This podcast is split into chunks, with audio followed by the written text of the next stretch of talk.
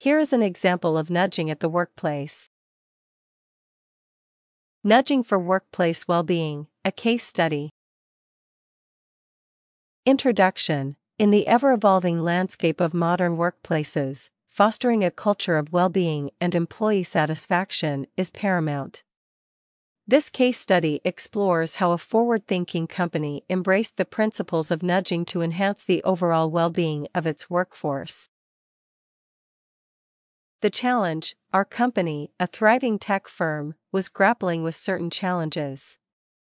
Employee stress levels were on the rise, productivity was inconsistent, and the turnover rate, particularly among junior staff, was a concern.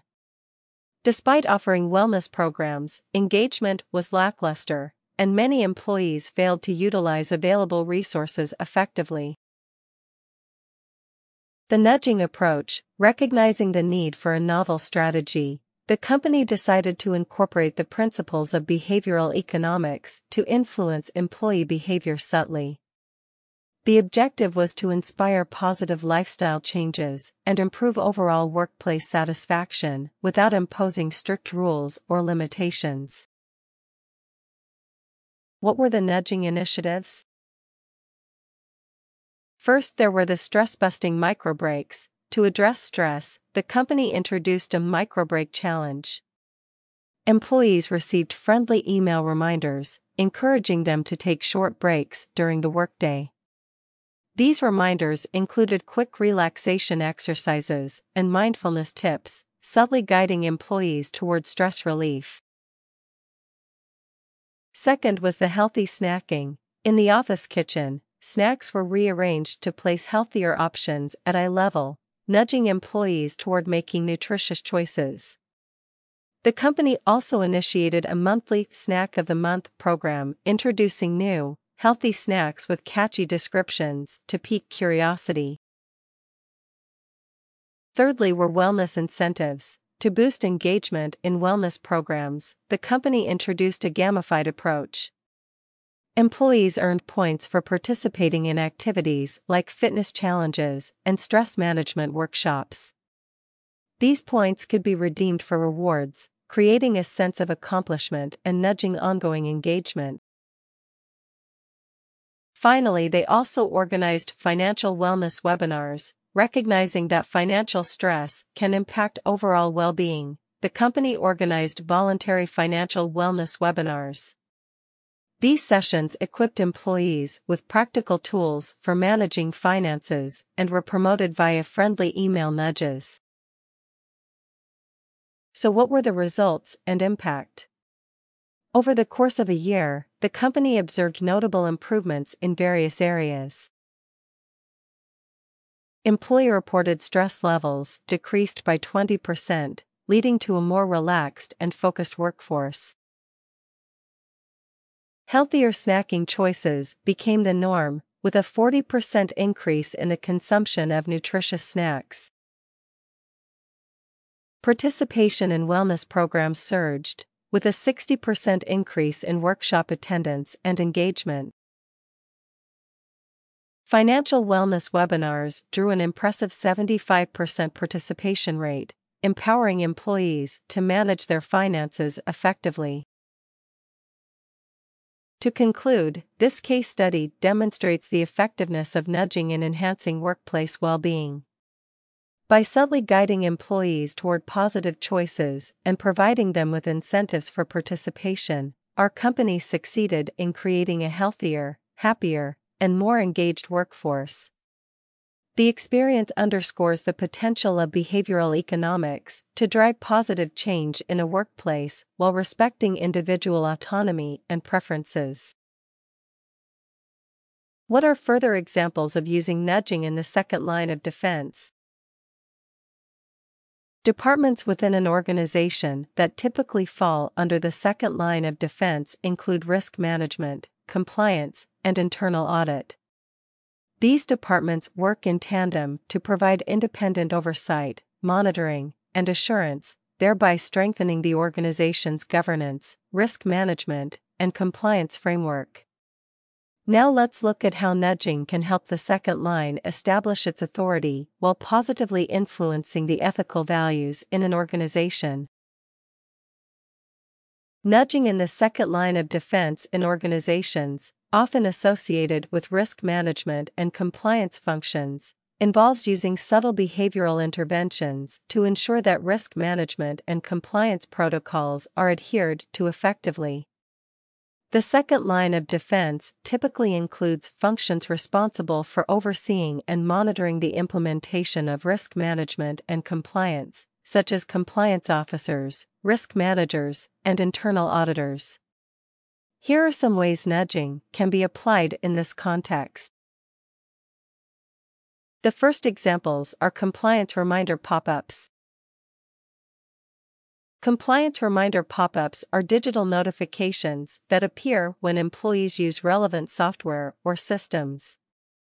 These pop ups can be used to remind employees of specific compliance tasks or deadlines, such as completing required training or signing off on compliance documentation. For example, when an employee logs into the company's internal system, a pop up notification can remind them to complete the annual compliance training by a certain date. This gentle nudge can help ensure that employees do not forget or delay crucial compliance activities. Nudging can also be used in default settings for compliance forms. What do we mean by default settings? Default settings in compliance forms and templates are pre selected options that guide users to make compliant choices. For instance, when submitting an expense report, the default option for expense categories may encourage employees to choose categories that align with company policies. By setting defaults in a way that aligns with compliance and risk management principles, employees are nudged towards making choices that are compliant by default. This reduces the likelihood of unintentional noncompliance. Another examples are performance metrics in collecting feedback. Feedback regarding compliance and risk management performance can be provided to employees, managers, and teams. This feedback might include metrics on adherence to compliance processes, the identification of potential risks, and the timely resolution of compliance issues. Such feedback helps individuals and teams understand how well they are doing in terms of risk management and compliance, which can encourage better compliance behavior by highlighting areas that may need improvement. When using visual dashboards and alerts, nudging can be helpful. Visual dashboards and alerts in risk and compliance systems offer a visual representation of compliance status and potential risks. These dashboards may use color coding, graphs, and charts to make it easy to identify areas of concern.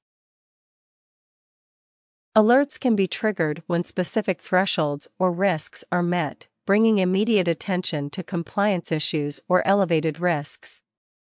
These visual cues and alerts nudge individuals and teams to take action when needed, reducing the risk of overlooking critical matters. When working with gamification of compliance tasks, nudging can be advantageous. Gamification involves incorporating game elements, such as points, rewards, or challenges, into compliance activities. For instance, employees could earn badges or rewards for consistently following compliance processes or completing risk assessments.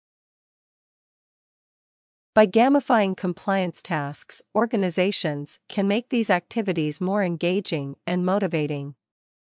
This nudge encourages employees to actively participate in compliance efforts and strive to earn rewards, fostering a culture of compliance and risk awareness. These are all examples how nudging in the second line of defense helps create a culture of compliance and risk awareness by making it easier and more attractive for employees and managers to engage in the right behaviors. It complements more traditional compliance and risk management measures, fostering a more proactive and risk aware organizational culture. Using nudging in internal audit. Nudging can also be applied within the field of internal audit to enhance its effectiveness and promote ethical behavior. Here are some ways in which nudging can be utilized in the context of internal audit. First, let's look at auditor independence reminders. Nudging internal auditors with reminders about the significance of auditor independence and objectivity is crucial. These reminders can be integrated into regular training sessions, audit planning meetings, or as pop up notifications in audit software tools. By reinforcing the importance of impartiality, these reminders help auditors maintain a strong ethical stance in their work preventing potential conflicts of interest or bias that could compromise the quality of audits. Second is the ethical decision making frameworks. Incorporating ethical decision making frameworks into the audit process ensures that ethical considerations are integral to audit activities. These frameworks guide auditors in evaluating findings, making recommendations, and addressing ethical dilemmas that may arise during the audit. By nudging auditors to apply these frameworks, organizations encourage the ethical dimension of audit work, ultimately contributing to better ethical behavior and decision making across the organization. A third example relates to continuous learning and development. Nudging internal auditors to engage in continuous learning and professional development is essential to keep them well informed about the latest ethical standards and auditing best practices. This can be achieved through reminders for completing relevant training modules, certifications, and encouraging participation in industry specific conferences and seminars. By staying up to date, auditors can better incorporate ethical considerations into their audit processes. Using nudging in establishing whistleblower reporting. Organizations can nudge employees to use internal reporting channels when they observe unethical behavior or suspect wrongdoing. Internal audit departments can encourage employees through regular communication and reminders to report concerns, helping to maintain transparency and accountability. Such nudges create a culture where ethical violations are taken seriously and addressed promptly. 1. Audit Committee Engagement Nudging members of the audit committee to actively engage with the internal audit function is crucial for promoting ethical behavior within the organization.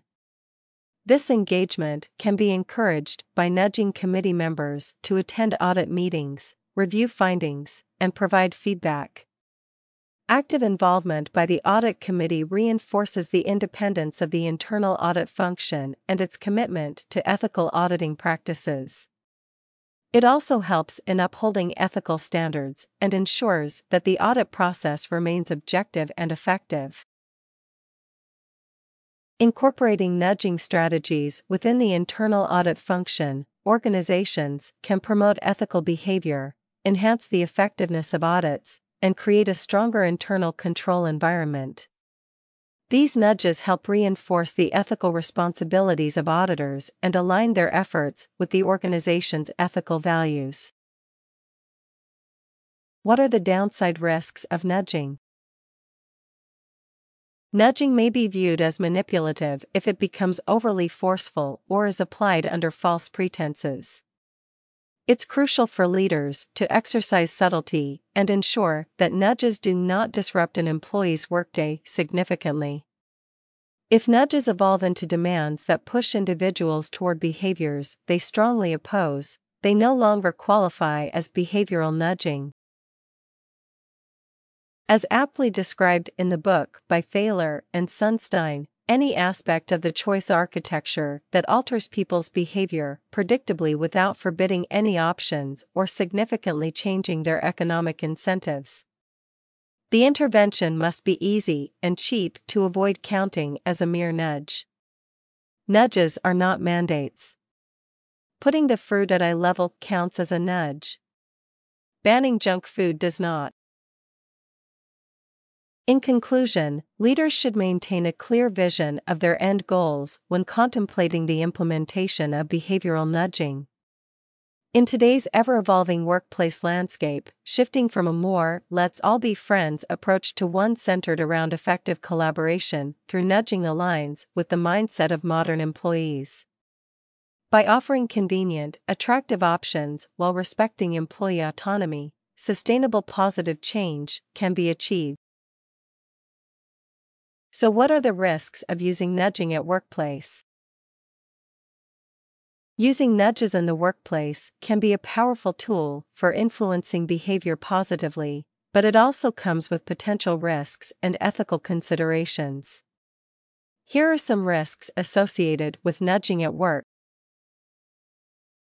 First of all, there is the risk of manipulation. One of the primary concerns is that nudges may be perceived as manipulative if they are designed to push employees toward behaviors they might not agree with or want.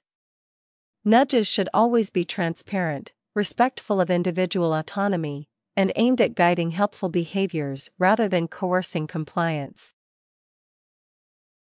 Furthermore, there may be unintended consequences. Nudges can have unintended consequences, especially if they are not well thought out. For example, a nudge designed to increase productivity might inadvertently lead to higher stress levels among employees. In addition, there are privacy concerns. Nudging often involves collecting and analyzing data about employees' behavior. There can be concerns about privacy and data security, especially if employees feel that their personal information is being used to manipulate them. After some time, over reliance on nudges may be noticeable. Relying too heavily on nudges can be a risk. Organizations might neglect addressing underlying issues within their culture or policies, using nudges as a quick fix instead of implementing more comprehensive solutions. When using nudging at the workplace, one also needs to pay attention to cultural sensitivity. Nudges that work in one cultural context may not be effective or may even backfire in another. It's essential to consider cultural differences and potential variations in how nudges are perceived and acted upon. After some time, individuals could develop a certain level of nudging resistance. Some employees may become resistant to nudges if they feel that their autonomy is being compromised. This resistance could negate the intended positive effects of the nudges. Nudging could also be used for harmful purposes. In rare cases, organizations might use nudges to encourage behaviors that are not in the best interest of employees or the company, such as overworking or cutting corners on safety. Finally, there may also be a lack of effectiveness. Nudges are not a one size fits all solution. What works for one group of employees may not work for another. There's a risk that nudges may simply not be effective in changing behavior in some situations. To mitigate these risks, organizations should approach nudging with transparency, ethics, and a focus on improving the overall well being and satisfaction of their employees.